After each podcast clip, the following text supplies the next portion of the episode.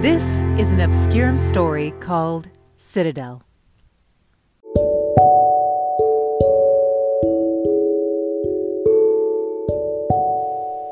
These walls have stood for thousands of years. These walls have stopped invasions. These walls have withstood the test of time. These walls hid beauty. These walls kept secrets.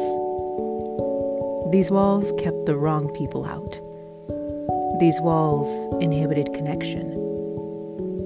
These walls prevented innovation. These walls created disconnect. These walls created loneliness. These walls created misunderstanding. These walls kept everyone out. These walls prevented visions from manifesting. These walls became a burden. These walls that you created to protect yourself became a maximum security prison for one.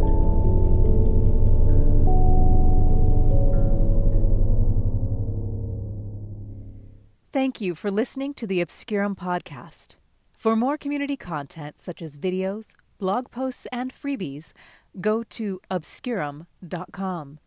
www.obscurum.com.